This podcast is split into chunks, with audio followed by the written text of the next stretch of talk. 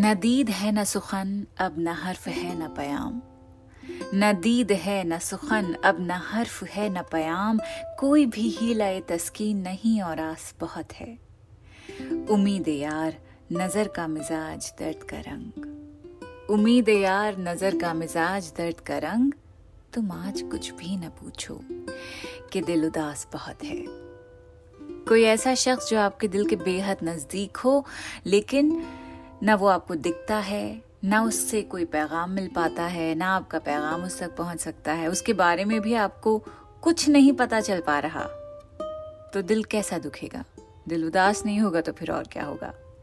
इसीलिए आज हम ऐसे प्रेजेंस की, ऐसी एग्जिस्टेंस की बात करेंगे, जिसे देखकर आँखों को ठंडक मिलती है, दिल को सुकून मिलता है। वो कोई भी हो सकता है। आपकी औलाद हो सकती है आप जिनसे मोहब्बत करते हैं, वो हो सकते हैं या फिर खुदा। और ये तमाम चीज़ें, तमाम लोग, तमाम एग्जिस्टेंसेस हम कैसे परसीव करते हैं? देखकर दीद से, दीदार से। और उसी की बात करेंगे आज उर्दू नामा में। द क्विंट पर शुरू हो चुका है उर्दू नामा मैं हूँ फबीहा सैयद। दीद का मतलब होता है देखना seeing the act of seeing दीदार का मतलब बेसिकली अपियरेंस से होता है कि कोई सामने आ गया तो आपने देख लिया, उनका दीदार हो गया है। दीद हमारी होती है, हमारी साइट होती है तो अपने दीद से हम दीदार करते हैं। अब दीदार की अगर हम बात करें तो जैसा मैं अभी बता रही थी कि अपने दिल के करीब जो भी होता है, उसको देखना एक बहुत ही अजीम चाहत होती है हमारी। और जब वो दिख जाता है तो जो सुकून उससे हमें हासिल होता है उसके तो क्या ही कहने। अब एक शेर है, पता नहीं किसने लिखा है कि, ईद आई, तुम न आए, क्या मज़ा है ईद का? ईद आई, तुम न आए, क्या मज़ा है ईद का? ईद ही तो नाम है एक दूसरे की दीद का।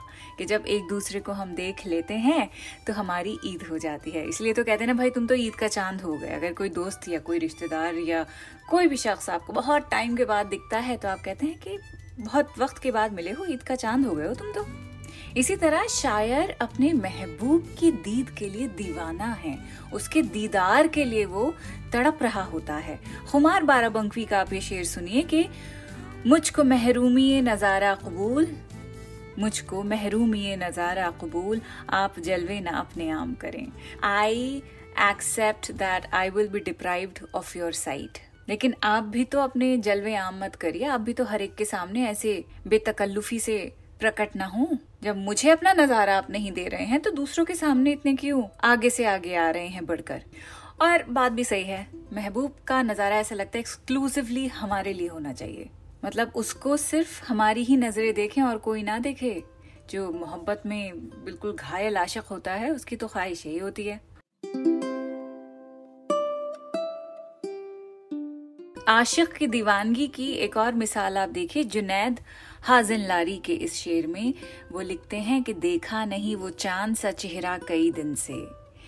देखा नहीं वो चाँद सा चेहरा कई दिन से, तारीख नज़र आती है दुनिया कई दिन से।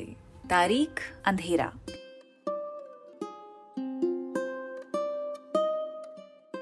अब महबूब के पीछे पीछे अगर आप फिरते हैं कि भाई हमको एक झलक अपनी दिखा दीजिए, दीदार करा दीजिए ताकि दिल को चैन मिल जाए। महबूब जो है अक्रॉस उर्दू पोएट्री नदारत रहता है, गायब रहता है।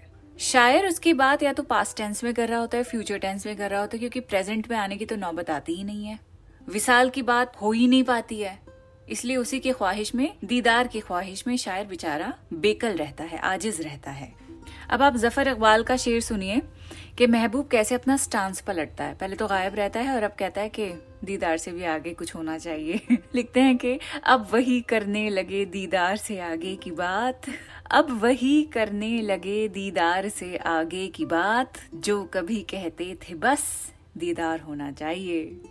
बस आँखों आँखों में प्यार होना चाहिए, उसके बाद कुछ नहीं कीजिए आप। लेकिन अब वही है जो कह रहे हैं कि दीदार से भी आगे बढ़िए आप। पूरी गज़ल सुन लेते हैं, बड़ी मज़े की है। लिखते हैं कि, खामोशी अच्छी नहीं, इनकार होना चाहिए। ये तमाशा अब सरे बाज़ार होना चाहिए। ख्वाब की ताबीर पर इसरार है जिनको अभी, पहले उनको ख्वाब से बेदार होना चाहिए। डूब कर मरना भी उसलूबे मोहब्बत हो तो हो, वो जो दरिया है तो उसको पार होना चाहिए। अब वही करने लगे दीदार से आगे की बात। जो कभी कहते थे बस, दीदार होना चाहिए। बात पूरी है, अधूरी चाहिए ए जाने जा काम आसा है, इसे दुश्वार होना चाहिए। दोस्ती के नाम पर कीजिए न क्यों कर दुश्मनी। कुछ न कुछ आखिर तरीके कार होना चाहिए। झूठ बोला है तो कायम भी रहो उस पर ज़फ़र। आदमी को साहब किरदार होना चाहिए। अब जब हम बात करते हैं दीदार की महबूब की कि वो दिख जाएँगे उनकी फ़िज़िकल प्रेजेंस हमारे सामने आ जाएगी तो हमको अच्छा लगेगा दिल को सुकून मिल जाएगा प्लेजर मिल जाएगा। लेकिन आ, कई बार मैं पोइट्री से हट के एक बात कह रही हूँ कि सिर्फ़ किसी की फ़िज़िकल अपियरेंस को देख कर ही सुकून नहीं मिलता है। कई बार दीदार का मतलब होता है availability not just physical but emotional अगर वो नहीं है तो फिर आपके महबूब का क्या काम? फिर तो पुतला बना के आप ले आइए। जब सर आप फोड़ते रहेंगे दीवार से भी और आपको कोई रिस्पॉन्स नहीं मिलेगा।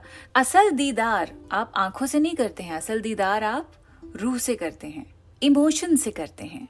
दीदार का मतलब देखना होता है परसीव करना होता है। तो वो परसेप्शन आपका सिर्फ़ आँखों से थोड़ी पूरा किया जा सकता है। अब ये तो बात हो गई एक ऐसे महबूब की जो इंसान है।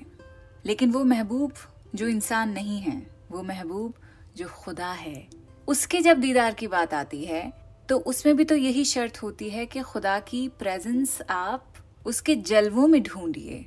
जलवों से मुराद ये है कि खुदा की जो प्रेजेंस है, वो छोटी छोटी चीज़ों में आप ढूँढने की कोशिश करें। अमीर मिनाई का भी तो शेर है। कौन सी जा है जहाँ जलवाए माशूक नहीं? कौन सी जा है जहाँ जलवाए माशूक नहीं? शौक दीदार अगर है तो नज़र पैदा कर। अर्थात इसका मतलब है if you eager to see a beloved's beauty you will find it everywhere you look और ऐसी ही खूबसूरत बात अहमद फराज भी कहते हैं, लेकिन खुदा के बारे में नहीं कहते हैं, वो महबूब के बारे में कहते हैं, इंसान के बारे में कहते हैं। और ये बेहद खूबसूरत गज़ल है। इस गज़ल को पढ़ते पढ़ते ऐसा लगता है कि मोहब्बत का जो एक्सप्रेशन है कि जहाँ मैं देखूँ, वहाँ तुम हो। जिस समत भी देखूँ, नज़र आता है कि तुम हो। जिस समत भी देखूँ, नज़र आता है कि तुम हो। ए जाने जहाँ, ये कोई तुम सा है कि तुम हो। ये ख्वाब है, खुशबू है कि झोंका है कि पल है। ये धुंध है, बादल है कि साया है कि तुम हो। इस दीद की साथ में कई रंग है लर्जा। मैं हूँ कि कोई और है, दुनिया है कि तुम हो। देखो ये किसी और की आँखें हैं कि मेरी, देखूँ ये किसी और का चेहरा है कि तुम हो। ये उम्र गुरेजा कहीं ठहरे तो ये जानू, हर सांस में मुझको यही लगता है कि तुम हो। एक दर्द का फैला हुआ सहरा है कि मैं हूँ, एक मौज में आया हुआ दरिया है कि तुम हो। वो वक्त ना आए कि दिल जार भी सोचे। इस शहर में तन्हा कोई हमसा है कि तुम हो। ए जाने फराज, इतनी भी तौफीक किसे थी? हमको गमे हस्ती भी गवारा है कि तुम हो। हाय, हमको गमे हस्ती भी गवारा है कि तुम हो। बताओ, अगर आपसे कोई ये कह दे कि हमको दुनिया की जितनी भी गम है, वो सारे गवारा हैं, वो सिर्फ़ इसलिए। वो सारी तकलीफें हमें मंजूर हैं सिर्फ़ इसलिए। क्योंकि तुम हो। इस जुमले से ज़्यादा आपको वांटेड और डिजायर्ड कोई दूसरा जुमला महसूस नहीं करवा सकता है। तो अगर कोई आपको ये गज़ल पढ़ के सुनाता है, इसका कोई शेर पढ़ के सुनाता है कॉन्टेक्ट समझ लीजिएगा, उसके बाद अपनी हामी भरिएगा। लेकिन क्या ही बात है ना कि हमारे और आपके दीदार ही नहीं हो पाते। नहीं पॉडकास्ट है कहने को मतलब ऑडियो फॉर्मेट है ये कि हम जो बोल रहे हैं वो आप सुन रहे हैं। मैं कभी सोचती हूँ कि हर एपिसोड में अगर मैं आपको दिखूं तो कैसा रहेगा? कुछ तो जतन करना चाहिए ना?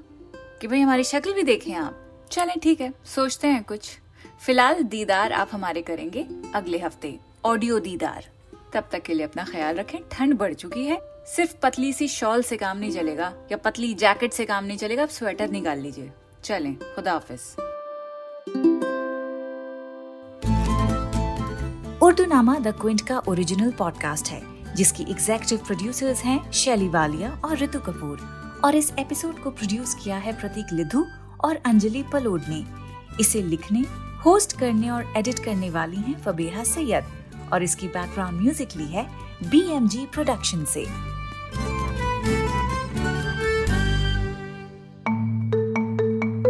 आप सुन रहे थे द क्विंट का पॉडकास्ट